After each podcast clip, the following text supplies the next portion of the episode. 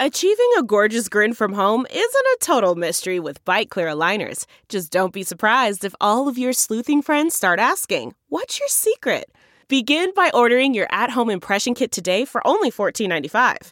Byte Clear aligners are doctor directed and delivered to your door. Treatment costs thousands less than braces. Plus, they offer flexible financing, accept eligible insurance, and you can pay with your HSA FSA.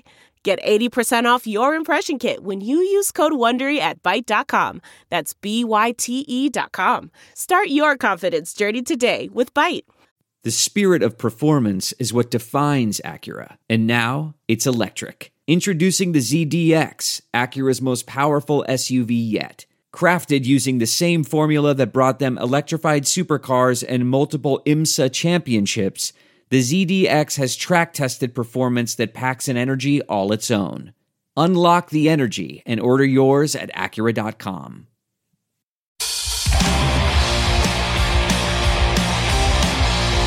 This is Full Change with Tom Laidlaw.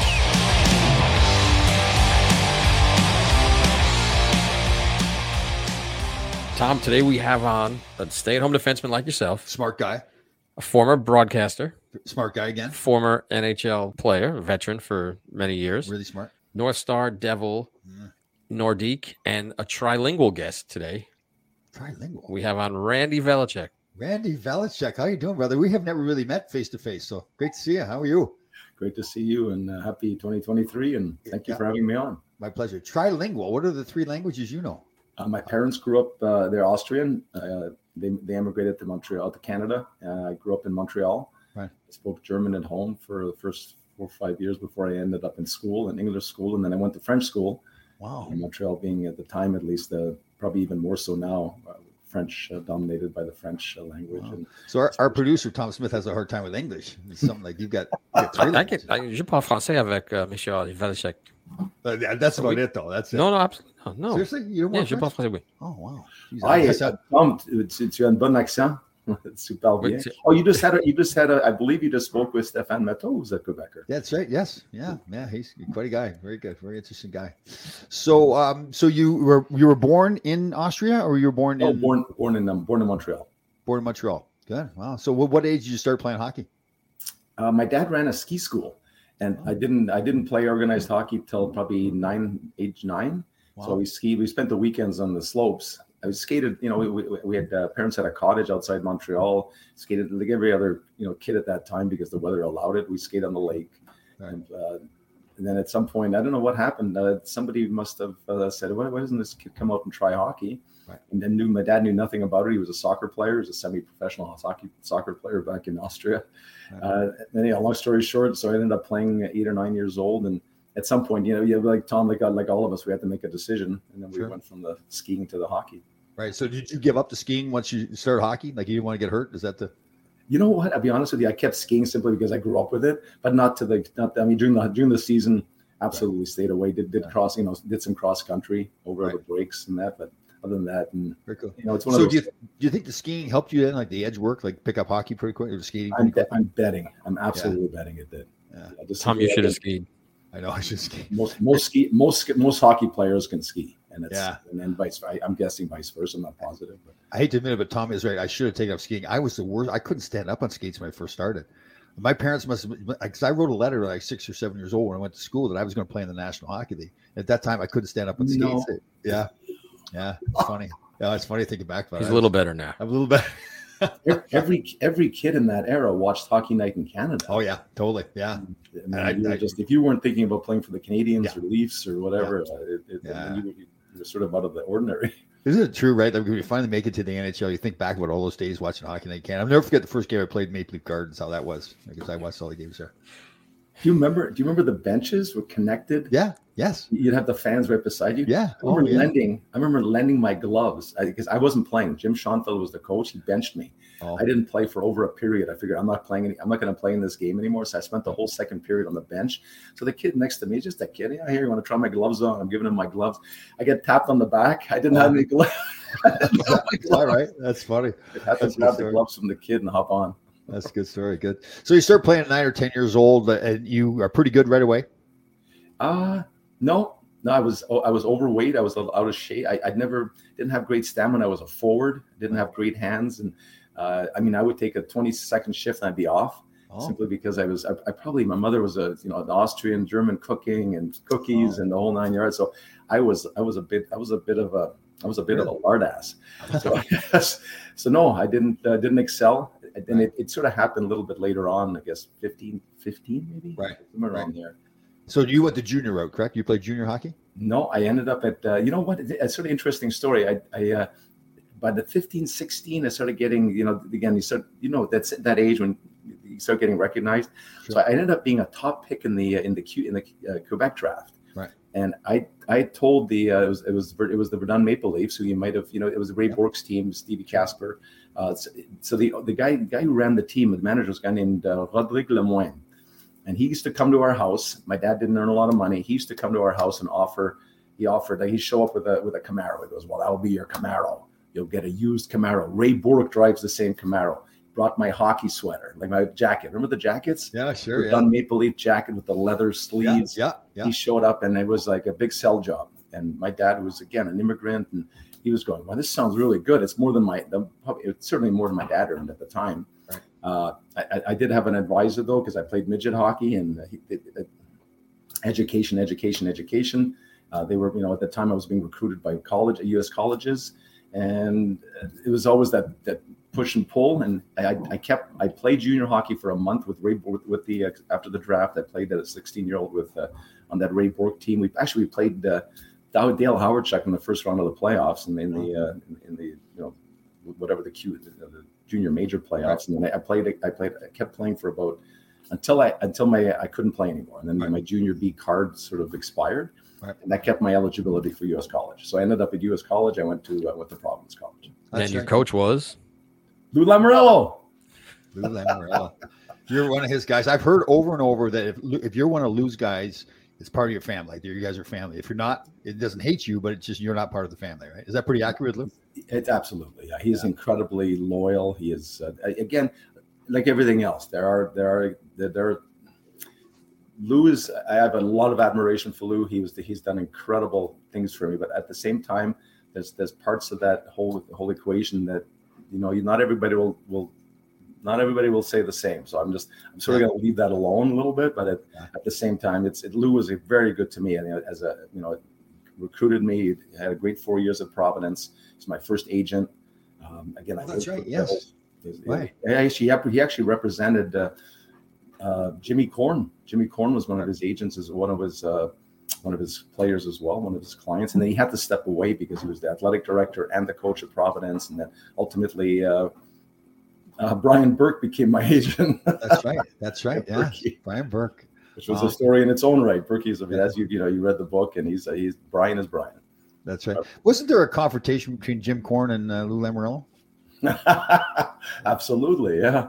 I heard this. Uh, absolutely, yeah. They they uh, Lou, Lou used to used to when, when they played poorly, they used to they used to get skated. So Lou was uh, Lou got him out there. I don't know five in the morning, and he had him skating, no pucks, and he, Lou was standing on a standing on the bench, Schneider Arena, and he. Uh, I mean, I'm hearing this like this is secondhand. So I wasn't right. there with him. This was this relayed to all of us, right. uh, and then I guess the youth hockey kids started walking in, and somebody must have said something to Jimmy Korn that like and something either like you you poor, you poor bastards like geez and I guess whatever uh, Jimmy had had a problem with this kid was just a teenager and I guess uh, you know sort of confronted him and then Lou goes you're so tough why don't you uh, why don't you why don't you confront me? And I guess Jimmy just I guess he just dropped Lou. Oh, yes. really? He just, and we at Schneider Arena, there's a there's a, a ramp that goes up from the uh, the locker room area up right. into the up into the rink. Right. Anyhow, and I guess Lou just you know he rolled down, he rolled somersaulted down this ramp and through these barn doors. Oh, is that right? Yeah, oh. this was like wow. You know what the guys were all going, you know, what the heck? But Lou, one thing about Lou if you stood up, if you actually had a point, and if you you looked him in the eye, and you, you had something to say, he would listen. And bygones are bygones. And Jimmy obviously had a, ended up having a great NHL career. And right. the two of them, I'm sure, are still there's a relation, great relationship there. So that's that's something. So he knocks him down like that, and ends up being his agent representing him after. Right? That's that's classic. That's good stuff. That's because Jim was very smart, great, Four O's college student. Uh, it was the it was the 80, 80, 80 Olympics Right. the 80 Olympics, the opportunity to play. I mean, he, he would have been a candidate for that 80 Olympic team. Sure. And obviously, then he had, uh, then there were NHL teams that were interested. He ended up signing, uh, Tom, you and I spoke about this. He ended up signing a bigger contract at the time, I think, than Mike Foligno, who was the first pick. He was in that draft. It was that, Right. he was either, you know, top pick in that draft. So Jim had, you know, Jim had a lot of he had leverage. Wow. He's a tough kid too. Jimmy's pretty tough. He was a good, good Wow. scrapper. Yeah. Wow. Tough? Good. So when were you drafted? Who were you drafted by initially? When Uh, was the that? North, North, Gump Worsley was the guy who scouted me. Oh, and yeah, wow. yeah, the, the Gumper. Can you imagine? Like this was to. I remember going to the draft in Montreal. I had no idea I was going to be drafted. None. Right. It was so Right. different. Remember, all the drafts were in Montreal. That's right. I took the metro. I took the bus and the metro to get down there. My dad was working. Like he, think about nowadays, the parents are showing up, the relatives. My dad went to work that day. I went down, and Lou Lou was there at the draft. Yeah. Uh, uh, there were a couple of guy named Dan Miele was there. A couple of Providence kids that, that he thought were going to be drafted. Right. No idea. So we just sat up. We just sat around. Right. Sat up there, and then uh, you know was drafted. And I remember going to the. Remember after the. I, I remember the draft. There was a. Uh, there was a place right next door, the Texan or something like that. It was Right. all the draft pick went. The draft picks went. So we all went over, and all the North Star, Lou Nanne, and uh, I'm trying to think um who else was part of that entourage, but certainly Gump Worsley. Was Yeah. Craig Hartsburg there at that time? Was Craig was the captain of the team. He was Oh, not at the draft, but he Right. was he was he ended up being the captain when we uh, when I Yeah. ended up going good. So what, what round did you go in? third round. Oh, nice. Good job. Yeah, what so- round did you go in, Tom? I went in the sixth round, Tom. I thought it was the second round. No, no, no. I, I like to think I was a second round pick, but I was a sixth round pick. And Randy, can you talk about that North Stars team? Because that team was nuts, right? Well, that was nuts. Oh, really? What way? Wow. Uh, well, let's see. Like I'm again. I, am four years of Lou Lamoriello and, in Providence College. You're sort of you're very very you're a little Strict, right? isolated. Like we Right. literally we didn't we went to. You showed up in the fall. Your your classes were chosen. Your books were on a table. You had to do. out- You didn't have to register and everything. And you didn't have to write a check for four years because you were living on campus. So there's very little. The real life experience stuff didn't come from college. It really Oh, didn't. really? Wow. Very, we were cloistered. Uh, you, you can almost call it that. And we love. I mean, y- there was a, there was good and bad in that. You know, Right. All the dorms. well, I'm going to go back to Providence again. So Lou's office in Schneider Arena faced his office faced the the, the dorm, the the, the rookie, Oh, the, uh, freshman. Really? You're So in he could prison. see he could see exactly because you couldn't, you know, the blinds. You could always see if there were lights on. So in case the lights are on, you'd either get a phone call or somebody, the assistant coach, Bob, uh, Bob, Bob Bellemore, would show up at your doorstep. Why is your light on? Why aren't you in bed? And this Oh, was that three right? nights. We had curfew three nights, two three nights before games. So you think about it, everybody else on the campus is out partying. You're trying to sleep. Uh, you know, your, your your roommates are often not hockey players. So anyhow, so anyhow, so getting back to that and then getting back to the North Stars. So I show up after four years of being very, you know, literally, we had the best. We were treated like royalty. Right. So what year now? Now, what year is this year when you first I was there 79 to 83. So I, I ended up in Minnesota. We played in the NCAA finals out in North out in North Dakota. Right. Uh, I joined the North Stars. Um, we uh, I flew to Minneapolis with Lou, and then Lou negotiated my contract with Lou Nanne. So I sat in a hotel in Blooming, I think it was Bloomingdale or something, Blooming something, Yeah, Minnesota, yeah. Bloomfield, whatever it was. Bloomington. It was on somewhere off 494. I remember sitting in a hotel for three days waiting for Lewis negotiating the contract. And I'm just, I just, I was in the room by myself. It was this, you know, Wow. to do like, you know, so I just sort of sat there and played. Um, remember in those days, uh, Doc Yeah. Donkey Kong. Remember, Yeah. remember the games that Yeah. were really popular. I do remember that. They came out. What's, Yeah. what's the thing that munches everything? Oh, Pac-Man. Pac-Man. yeah, good job. You So I know played that. Yeah. Of course. Pac-Man. Pa- anyhow, so anyhow, so three days, I, fi- I, I signed uh, Freddie Barrett. Freddie Barrett got hit by a slap shot. Remember Freddie? yeah, sure do. Yeah. So he got hit. He he just happened to the serendipitously get hurt. Uh, he broke his, you know, whatever. So he couldn't play. So they needed a D, a defenseman. So yeah, and I'm there. Whatever. I'm you know pretty fairly high round draft pick. So they they signed me for a three year deal, four year deal, whatever it was. So I joined the I joined the roster. I, I show up in the locker room like I didn't know. I didn't you know Bobby Smith, Craig Hartsburg. Uh, uh, Brad Maxwell, and Sure. Dijon Balash. I don't know any Willie Plett. I got I, I know them, but I don't. I mean, I've heard of them. Was Curt was Curt Giles there at the time too? Curt Giles Pengy Yeah. was my he was my he was my uh, you. partner. So yeah, so we first game was against Borje Salming, who- who I knew like the, Borje Salming. Sure. I remember I, before the I didn't have any sticks or anything. I didn't. I, I Bobby Smith. I ended up using his sticks for the game, and you know, Right. in that I don't know if it, Tom, the sticks were so different.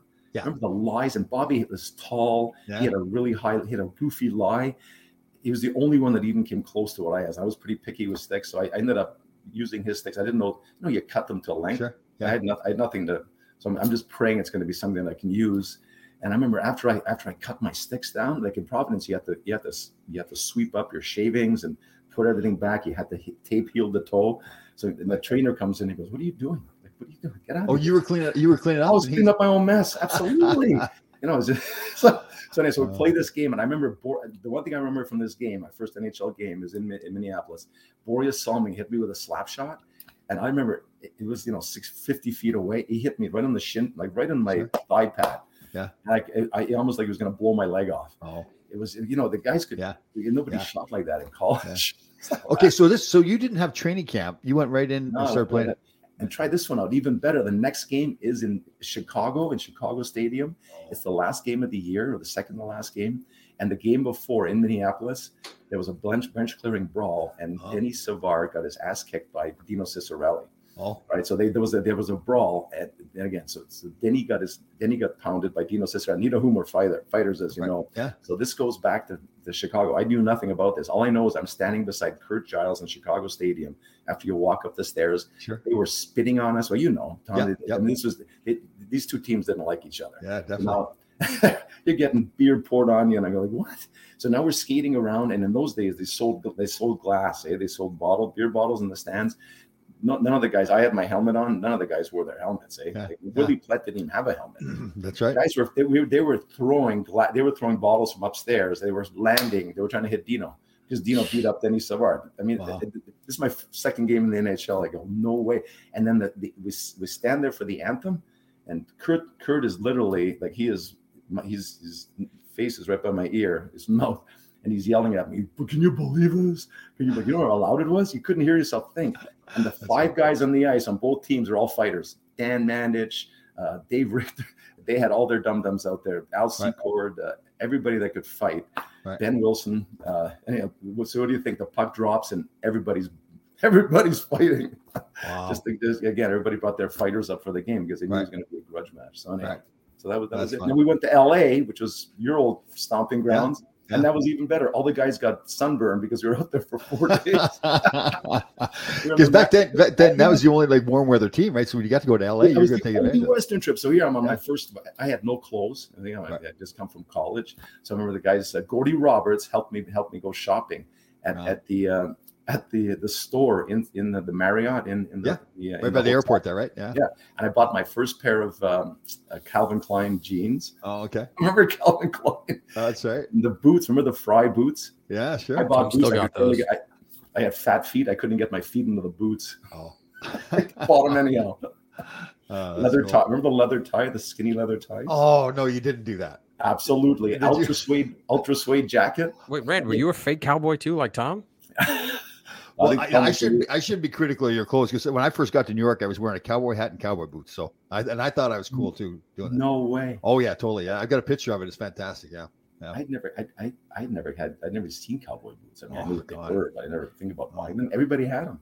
Oh, I know. Randy, when did you, Tom? When did you start? My first season was 80, 81. Okay, so we're Yep. about the same time. Yeah. Same Yeah, era. Everybody, yeah, same. and everybody had those ultra suede. Um, I know. But remember, like, you think about it now, like how we all had to do the same things. Like we had to all drink beer together, we ate the same foods, wore the same clothes, talked the same way.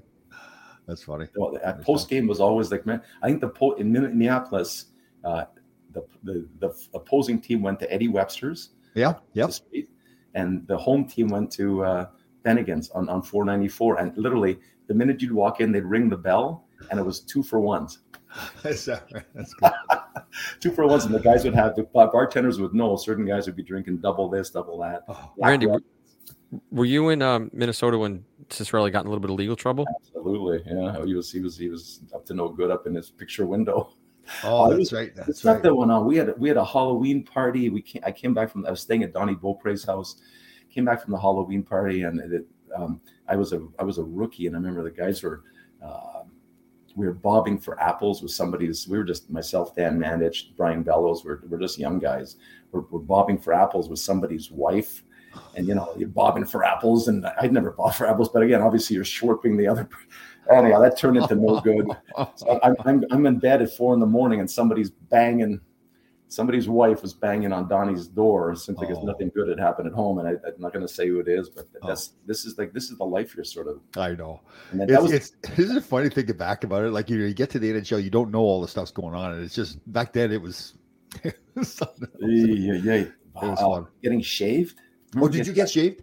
Oh, geez, yeah, I Oh. did, and and I, I did it on the road. Remember, it was always better on the road. Yeah. Tommy, probably nobody touched you, did they? Anybody? I know. I never got initiated. No. Okay, No. interesting. Dave, I'm well. I'm not even going to tell my story, but I, all I know is Dave Richter joined Yeah. the team. Remember Davey? He's a tough kid too, right? That. Yeah. Yeah, Michigan kid. Yeah. Anyhow, so he but he ended up being ending up being good friends with with uh, Willie Plett and uh, Harold Schnepsy with Harold Snepsts. Right. And, and and Dave was also crazy. So Yeah. nobody even came near him. I remember they Right. tried to even talked about it. He remember he took his stick. Said, "Any of you sons of any of you sons of bitches come anywhere near me?" Oh, anyhow, it never it was never even contemplated. Then Brian Lawton, on the other hand, and Lotzie Oh. was a great guy. Lotzie, if you ever listen to this, Brian got the brunt. So whatever Dave Richter didn't get, Brian got three Totally. times over. yeah. he- and, and I, I'm with you. Like Brian's a great guy, but he's the exact opposite of Dave Richter, right? Oh Jesus, they oh, got him. They didn't get him once. They got him twice, Oh, maybe is even three. Did Oh, they yeah. really? Oh wow! Right. So how many years did you spend in Minnesota? Uh, three. Uh, you know what? Two. I played there for that. I went back the following year, played half the season. They sent me down, uh, and then I came back. They changed the coach, and then Glenn Sonmore coached me for the, the latter part of one season. Then Lorne Henning, who was who I played for in the minors, Right. uh, came uh, became the head coach, and I, I got picked up on waivers. They didn't protect me, and I ended up in in, in New Jersey. Oh, really? His waivers went them. Well, good. Yeah. Wel- ouch. yep.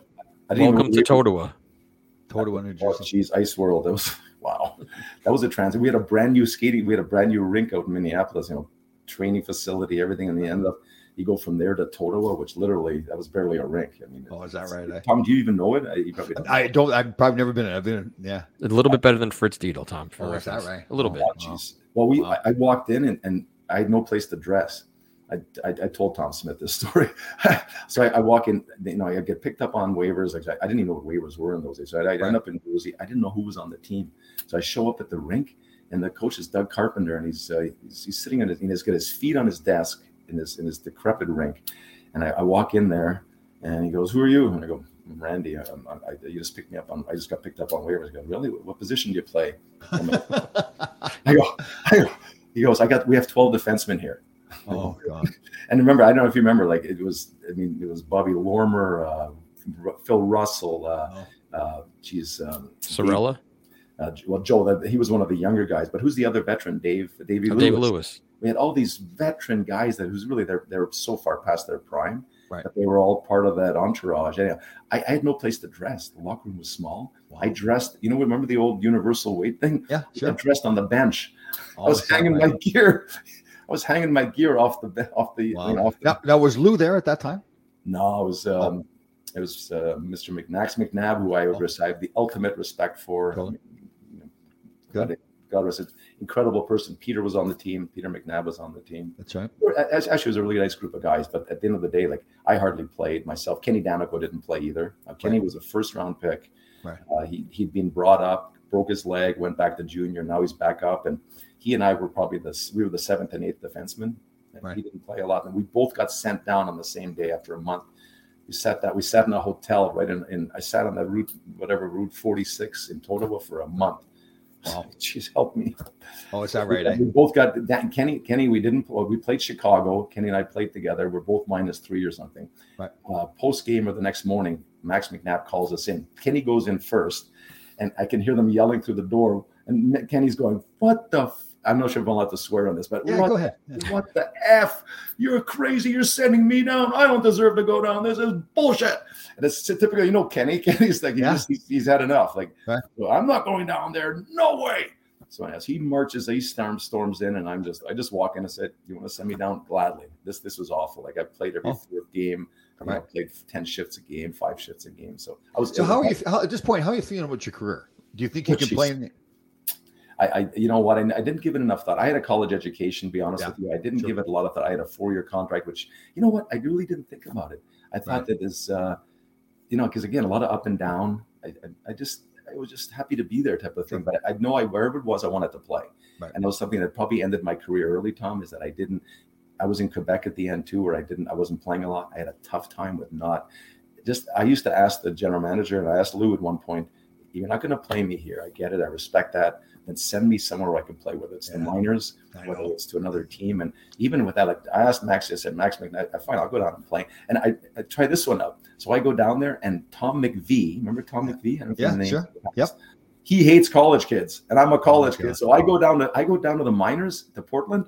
I don't even play there. I, Oh, I don't play in the minors. Kenny doesn't either. He has all these veteran guys. He wants to win. So he's Right. playing, he's playing all these veterans. Kenny and I are the fifth and sixth, sometimes sixth and you know, fifth, sixth defense. I'm hardly playing. So I at Christmas, because I, wasn't playing a lot, I said, I've had enough. I'm going home and get a job. So I Oh. left. I drove home. I drove home for a month, and the Devils went out, and I think they they didn't win for like 20 games. They were either tied or lost. And then So now, so what did the Devils say at this point? Did they contact you and say, "Listen, no, you're they, done"? they let I disappeared, and honestly, oh. I just I, I went I went off the grid. I lived. My parents have a place up north, no telephone, no cell phones. I Right. literally I left. I think Brian Burke was my was my agent. I told Brian, I'm not doing this. I'm gonna go home and get a job. I'm just gonna reflect a little bit. Wow. It was Christmas time. Went home at Christmas. Had a great, you know, you know what Christmas is for us. There really weren't any. Yeah. I haven't had one in ten years. So you know what? Went home or whatever, five six years. So I went home and uh, spent went cross country skiing and just took took it easy. And then after all after this month or so that uh, the Devils went on a on a tailspin in a t- into a tailspin. Right. Uh, Max calls Brian. Brian calls me. He wants they want you to go back, and I said I'll go back, but I'm not playing for Tom McVie. I am not playing for Tommy McVie. Right. He goes, you have to go for one day. I said, all right, I'll go for one day. Oh. So you went from not playing for a month. You come back, play one day in the minors. I don't think I even played it because I, I I don't think I even played it. They they Right. came. I. Remember Archie Henderson? Is that oh, No, his sure, yeah, yeah. Well, Arch, Archie Archie's on that team. He can't stand the sight of me. First of all, the fact the fact that I'm a college kid. He's a tough guy. I'm not a tough guy. And the fact that I quit the team. Yeah. Now he is. He want like he's. He, we're sitting. He's injured. I'm in the I'm in the room. I might have played actually that night because they're, they're on a road trip. They're coming back on a Saturday or so, whatever they are. So we're waiting for them to roll in, and I'm I'm in the room in the locker room. I'm stretching, get ready for the game. He's looking at me, and I'm not sure if he's going to beat the shit out of me. Oh, he's a big man too. Yeah. Oh, he's a big man, and he's he's he's got those googly eyes. Yeah, yeah. yeah.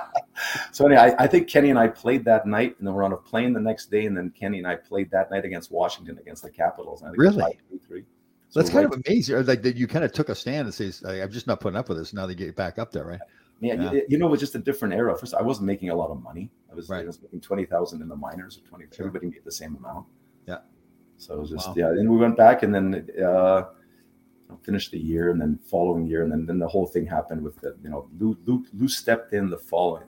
Lou came the following year, I believe, Right. after that, and they fired uh, Doug Carpenter, who was the coach, and Jim Schoenfeld uh, stepped in. Shoney And he was- took you remember Shoney? You know Shoney? Yeah. Probably the best person that I ever, best Yep. person, person, and best coach. Certainly the most, uh, the coach that I that you know you want to play for. He was a, Oh, he was a player's nice. coach.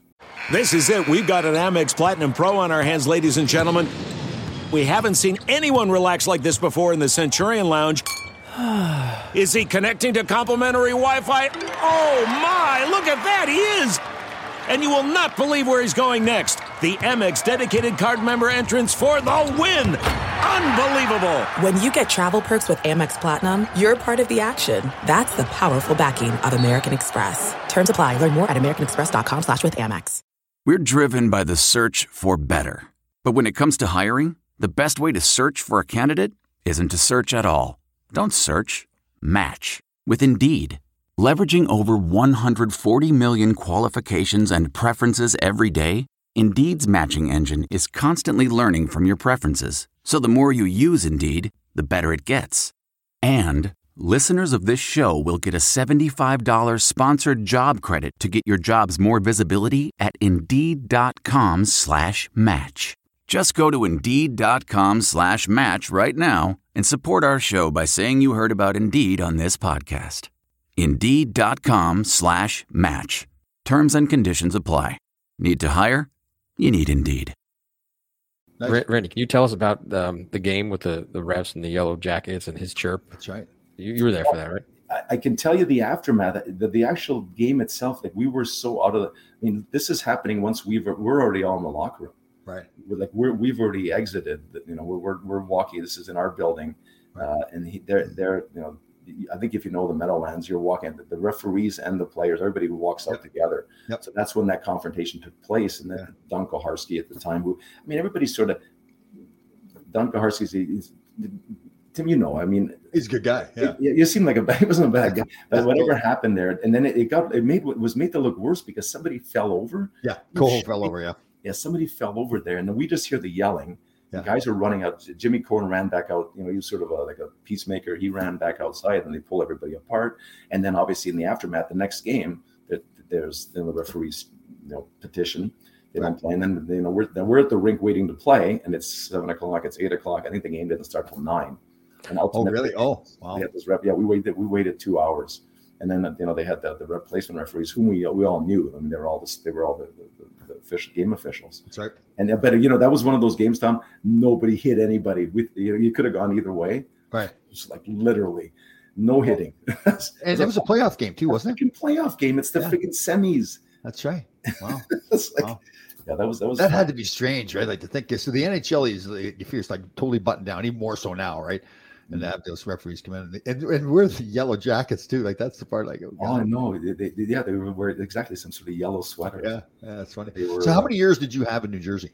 five, five altogether, and then the you know the Russians came. That changed. That really changed. Uh, the, the, uh, Slava Fetisov and, and Sergei Starikov came at the same time. Right. That really changed the dynamic, and that's really the, the ascendancy of the team. Right. Uh, I mean, we had a lot of great young players. Sean Burke being being added to the Yeah. equation, and then we also Right. had that run. But they they uh, and then Lou, you know, Lou made some great draft picks, and he made some great decisions as he went along with you know bringing the right players in at the right time. I left in '90, and after ni- I think from '90, that's then they started making the playoffs pretty consistently. Sure. Marty, So you got a, re- you got the reputation of being quite the banger and crasher too. you know what? And for, I've had these concussions, Tom, as you know, and and this, and honestly, I didn't realize how hard I, I- I just beat. There was that era. Yeah. it was just that era where you Well, you, you had to. Yeah. Yeah, Yeah. but but you know, I, I had I had a, I I wouldn't respect me right now if I had to look back at the. I literally would I would purposely hit guys with their heads down, and I, I look back and that's part of the reason that even though I was handing out the hits, Yeah. it's that constant, constant. Again, you know, Is that is that what happened with you and Gretzky? Gretzky, uh, yeah, yeah, he didn't I like didn't like each other because I again I played hard and I I hit. It didn't matter. It was it was Wayne. It was Wayne. Like I had a lot of respect for Wayne as a player, obviously, but I I this this all started badly because my first year in Minnesota in an exhibition game, he was on a breakaway out in Edmonton, and I and, and I tried to lift his stick and I hit him right between the eyes. Oh. I mean, you know what happened, Grass. The gloves are off. It's a big drama. I had to. So yeah, this is a, I'm a rookie. Um, This is an exhibition game. I came back to the bench. I served my two minutes, and I remember Willie Plett goes. He said, "You bet you. Guess what? You got to. You're gonna have to fight somebody here." And then Dave oh. Semenko was playing. Happened. To be, I knew the name, and I remember going out for a face-off at some point later on. And Tom, you know this whole gig. He, he came right. up. He was a good. He was a good guy. He just looked at me. and goes, "Kid, you know this is whatever. This is gonna have to happen." And you know, so I, I, I had never fought before. And Oh. I'm looking up at him. Oh, so you never fought before at this point, and now I've you're fighting Dave. before. I, had, you know, I, at col- I can't remember what we even had on in college. Nobody fought. Yeah. So I had never fought. This probably again. I probably played. I played three, three games the year before. This is the following exhibition season. Right. So I really had no, and nobody really. You know, with some of the guys, they you know they, they show you what to do in that. Sure. But for, I just remember grabbing and holding and falling, and I just I I, I grabbed. I brought him with me. so Smart move. And he and he know what he he, he, was he, he was relaxed. He had no interest. He knew. I Yeah, I know. Yeah, I, I had the, an the incident Gretzky thing went on Yeah. over over the course of my career. So I played in Minnesota. We faced each other, and then I, I was in other with other teams. And you know, there's the Mickey Mouse thing with the Devils. I wasn't there for that, but ultimately, every time we played those guys was a grudge match because of the the whole you know. So he Yeah. would constantly be on you from that time when you high Yeah, stepped. we never. It's funny that it, I, I, I had him. You know, we'd either I'd either be you know we'd be those and guys would be face washing. Remember that?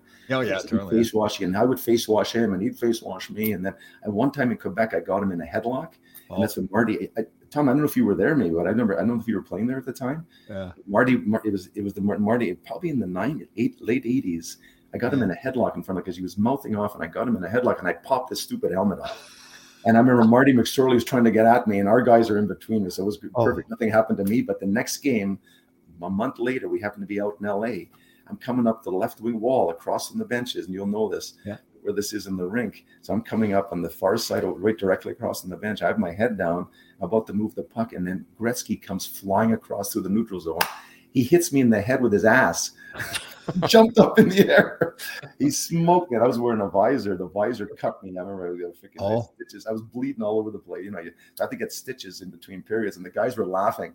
You, know, you just got smoked by Gretzky.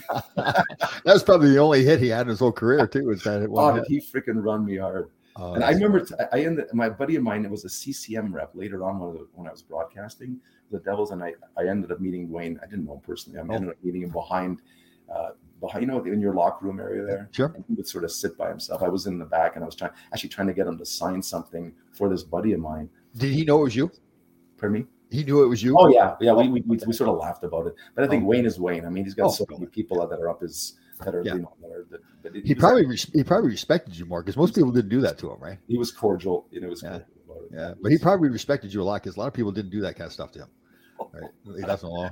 Yeah, you know, it was a different. I mean, can you imagine? Like, literally, you you want to know what it was like. You Oh. literally did not. Yeah, you don't mess with Wayne. Yeah, like I give you a lot of credit because that takes some courage to mess with Wayne. like have, your, our careers are similar in some extent, but I think the, the whole toughness thing. I think. Yeah. I fought because I had to fight. Yeah. Uh, you know, Well, I came in and uh, you know, I, I really, when I was in college, I really thought I was the toughest guy on the planet. Like I thought I was going to come in. And be, be, oh, seriously.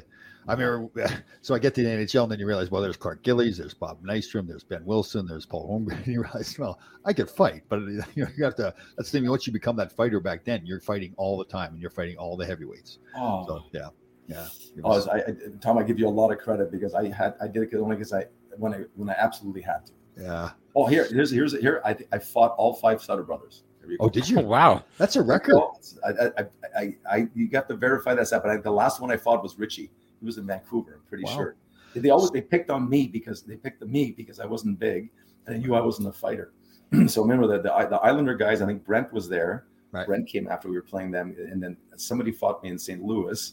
Whoever was there, I, I- all the brothers are sort of interchangeable. That's now. Brian Sutter in St. Louis. That's funny. So you had, so you had five years in New Jersey. And you went to Quebec City after that.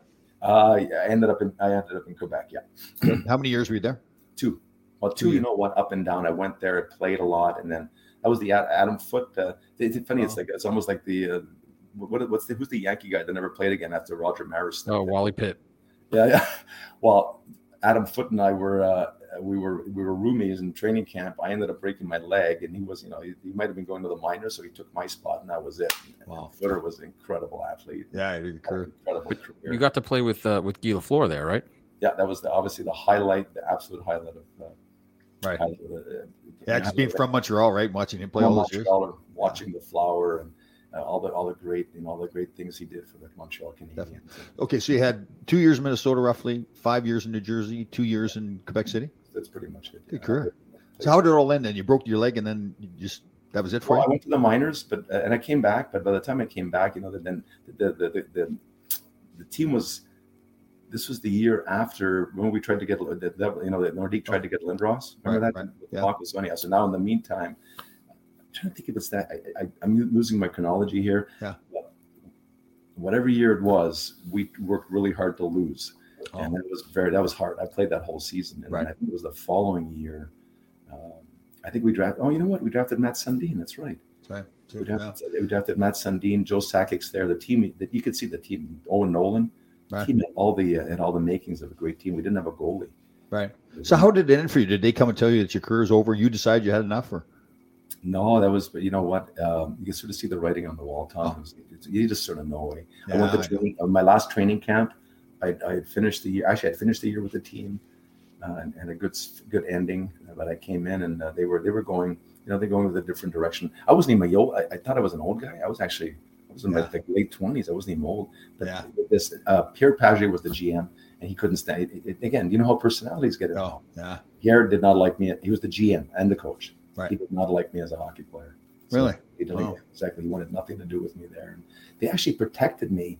Again, they protected me. Remember that there was the expansion draft, Ottawa to Yeah. Tampa. There were a whole bunch of teams that joined, and for some reason, they protected me just to stick me in the minors. Like I mean, Oh. so it, it- so at least there was. I, Lord knows if anybody would have taken me Yeah. at the time, but, it, but at the same time, once you're on that list, you're you're done. Yeah. So basically, uh, So-.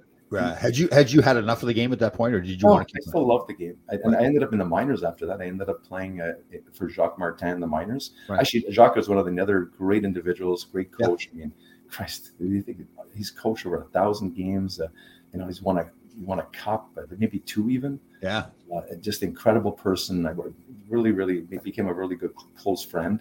Uh, I played for him and Bob Hartley in the minors in Cornwall, and then I ended up in uh, international league in um, Milwaukee. And then after that, that was the that was the end. I played in Europe for a little bit, and then, then you sort of know it's like, yeah. And I went to broadcasting.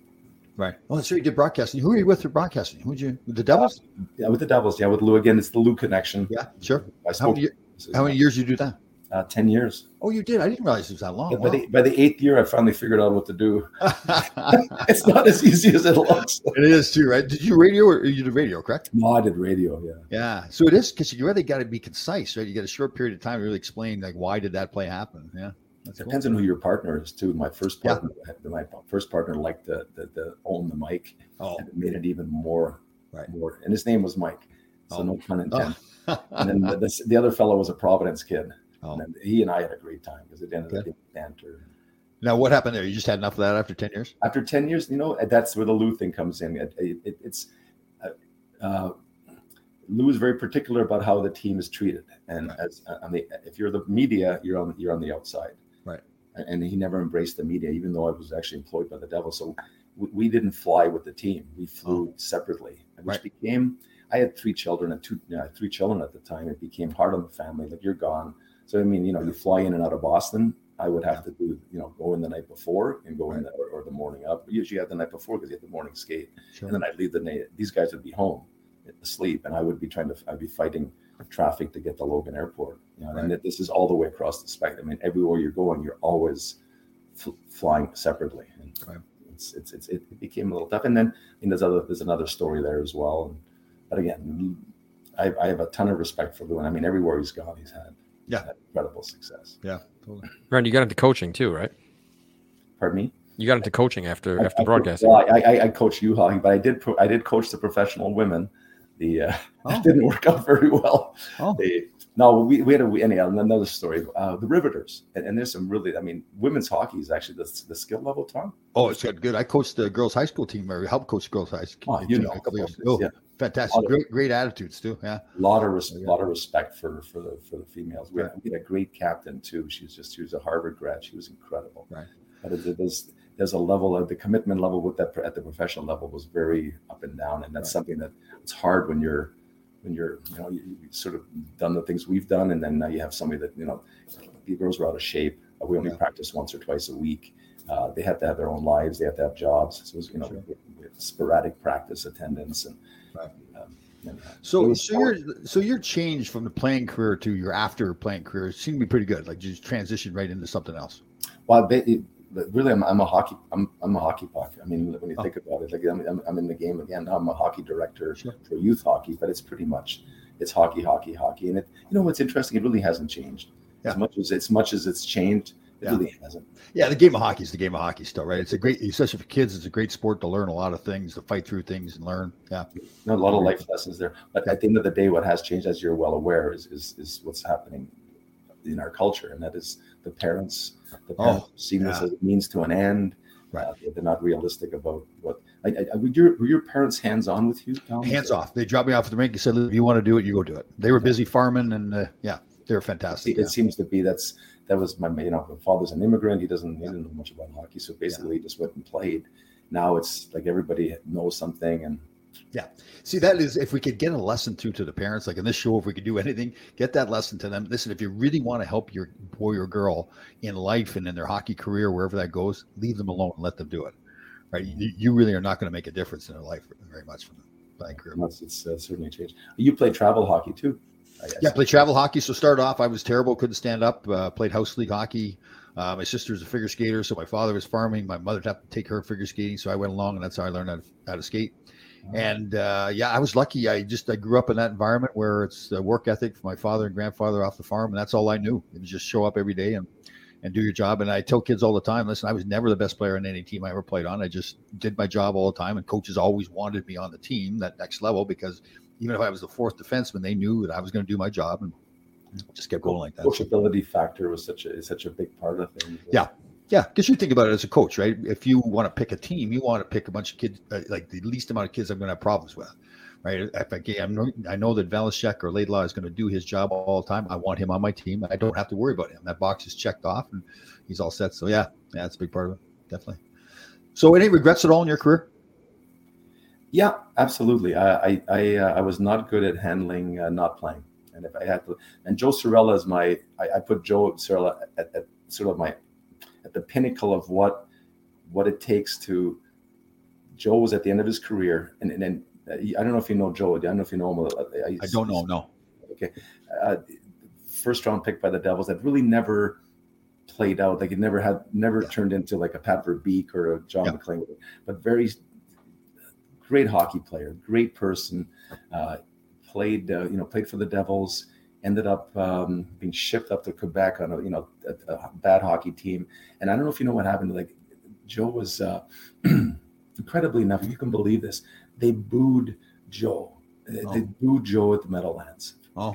Joe, remember this is that you'd never think about doing that. What fans did yeah, because you know Joe Joe looked lethargic. He was a big. He was probably 210. Yeah, I was like I always liked him as a player though. I thought he was a hell of a hockey player, but yeah. he looked like he was not energized. Yeah, yeah. it's it's it's so now they we were struggling, so they boot they booted. It. They made it really hard for him and his wife. Wow. Now he ends up in Quebec City. I get end up there a year later or six months later. So now we were friends. We were, we were partners as well and we end up there together. And incredibly, this happens again. Like it's just like God. Oh, really? Wow. it happened again. Like because then now we we won 11 games of 82. So you yeah. yeah. Now, now we're now he leaves Quebec and he ends up being traded at either for traded or signed. I think he actually Walt. I think he was traded for Walt Poddubny. He oh, ended, yeah. up, ended up with the Rangers, and the Rangers embraced him. And it was just and and what he he, he became the seventh defenseman there, but he embraced right. that role. And right. Not you know playing sporadically and. Right I, I had a tough time, and I'm sorry, I, I, I, made a big story. No, no, that, no, that's fine. I like that story. But you know, the only thing say, Joe, Joe handled all this adversity for him and his family, and your beautiful wife Heather, and I, we felt for you, feel for him. My, my, the wives felt for her, like she's in the stands listening to the stupidity yeah. going on. It's no fault of Joey's. Yeah. So now he's in, in, in New York, and he finished his career there. Didn't play a lot, but embraced his teammates. He was a great teammate for that. I, I was, you know what? It was all about me, and I was I was selfish to the point where I thought I could still play. I felt I could contribute, and it bothered the heck out of me. If you're not going to play me here, I don't want to be sitting here, even if it meant you know another fifty thousand yeah. dollars or whatever. Send me somewhere where I can play in it. Right. And it's one thing. If I had to do it again, because Joe didn't, you know, stay with the Rangers staff, the management loved him, and they ended up hiring him as an assistant coach in the aftermath. Oh. And, and not then that, that, that, that conceivably would have changed my trajectory. Yeah. You know, it might not have been here, it might not have been Quebec, but it certainly might have been somewhere else where staying in coaching would have been, you know, would have been an option. Who knows? You know, you never know who you're going to end up. But if I could do it all again, I would have been a much better non-player. When I was a non-player, I wasn't a great. But especially early in your career, though, I mean, demanding to play, I don't necessarily think that's bad. But maybe later on in the career, yeah. But you know, like you, you want to play. Didn't ha- don't you want to play? And I didn't handle not playing well. And it, it, I think Tom, I don't know where you were playing, but I don't. I know you're. You, I know some of the teams you were on. But remember, we were I was on a Nordique team. We were the worst team in the NHL purposely. Every, yeah. to not play in that environment when yeah. you're now we had I don't know if you remember we brought in John Kordic, Brian Fogarty. We brought in we had these these these assembled group of athletes, many of whom really had no business being there and, and that didn't cherish the opportunity to be at that level. Right. And that's that that's where this became uh and yeah. again in retrospect, you're a team guy, you need them uh, certainly. I know. It is funny. Like I, I look back at my career, and you know, I was totally stubborn, just like bullheaded. But that's how I made it and how I uh, played because I was just stubborn. I wasn't going to quit. But at the end of my career, like the regret I have, I look back and well, I hurt my back, and I, and I just kept being stubborn. Like uh, Rick Wilson was a great assistant coach in L.A. There, good friend of mine. He got through back problems, and he would skate around with me before practice. He goes, "Tom, I know what you're going through. You've got to change." And I said, "Nope, I'm not changed. This is the way I've done it my whole career. I'm not changed." I look back now and I go, yeah, I should have changed things, right? So, I, you know what though, I look back and I'm sure you're the same thing. That's who you are, though, right? I mean, you're not a bad teammate. You wanted to play. I, I don't necessarily blame you for that, but yeah. You know what? If if the roles were reversed, yeah, I know if I, I wouldn't know if I'd like that guy. And honestly, and I, I, I blew it. I was just thinking about me. Yeah. It's uh, it, it, again, it's a life. It's a literally a life. Yeah, yeah totally. When, when, you ended up, did you end up because of injury? Did you stop playing because of injury? Uh, yeah, my back was again, and my back is hundred percent now because I've learned how to train better. Like I train my core all the time, so I don't have a back problem at all. But back then, I just wouldn't do anything different. I just thought, like I was the old farm boy that wouldn't get on the trainer's table, didn't stretch enough, didn't work my core. You know, if it's something wrong with it, have a beer. Uh, that was the mentality. And and again, it served me well early in my career because I, I you know if I had a sprained ankle or something, nope, I'll play through it. That's fine. But when you had a back problem, uh, it would change it. So yeah. So, but the same thing as you. I look back and I, you know, I've really worked on myself and who I am now. Uh, we had uh, Steph Matteau on. He talked a lot about that in the show we did with him and how he really loves himself more. I'm the same way. I feel great about myself. I'm, I'm sure you do too, right? You're, you're a father now and you got a good life going on. Uh, you know, you can't live. I, I, wonder what happened to a lot of the guys from our era, like from yeah. that era that didn't make it, you know, that played the four. I think about Freddie Barrett, who, you know, who I basically, I, I replaced him in Minnesota. I think he went back to Ottawa, you know, remember that era, a lot of guys were not educated. There was very yeah. the lack of education, and also there wasn't much of an umbrella. There was nobody that the support yeah. mechanism to, right. to yeah. There's a lot of guys that haven't let go of the game, right? They still you know think they're NHL hockey players. They haven't moved on to that next chapter in their life, right? So awesome. I'd love to know what, what, what does the NHL do any studies to find out where are these guys now? What became of so and so? What became of especially in that especially in that one particular era where guys didn't make enough to survive uh, yeah. without, with another job. Uh, yeah. What percentage of the of these uh, and what what fields did they go into? Did they yeah. did they, did they go back to well, the farm? Yeah, and alcohol alcohol consumption was part of the problem back then too, and it continued on after the playing days too. So yeah, sure. definitely. Well, listen, Randy. Yeah, thank you very much for having the show. Listen, I, I view you, and I mean this very seriously, that you got a lot out of your career. I mean, you weren't the biggest guy in the world. You were physical. You, you, did what you had to do to play in the National Hockey League. And you know, I think if somebody, when you were eight years old, somebody came along to you and said that you're going to play in the National Hockey League as long as you did, you'd be pretty happy with that, right? No, it was a great. It was a great. You know, it's a great run, and there's no better. It's the best game there is. yeah, definitely. Well, once again, thank you for having on the show. You're a fantastic story. You seem like a great man, and uh, glad to know you. Tom, all the best. See you. Talk to you soon. Bye. All right, brother. Thanks, Randy.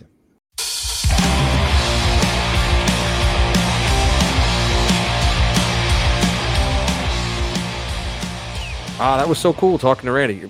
Full disclosure, Randy's he's a friend of mine. We uh my son plays in his uh, hockey organization and he's just a great dude. I love talking to him. He's got great stories. So basically you're a name dropper is what you Total name dropper. Yeah. Well, what's it called? Star what star? but uh yeah. you know, stay at home defenseman like you. Yeah those guys are usually boring, like you. but no, Randy's got great stories. It was cool talking to him. Yeah, it's good. I like doing those shows where I really don't know the person. I never met him. And yeah. I'm learning new things about him. So no, he's a good guy, very intelligent guy too. Yeah, he had a good career because he really wasn't that big of a guy, but he was a banger. No, yeah, he had to fight. He wasn't necessarily. I mean, he speaks three languages. He's a pretty educated guy. Yeah, he speaks German, French, and English. And That's it, more than you and I put together. We were probably we can. We, we speak a little Spanish these days, right? but yeah, that was a great interview. It was good having Randy on. All right, grasshoppers, thank you for listening. We had a fantastic show. We'll see you next time.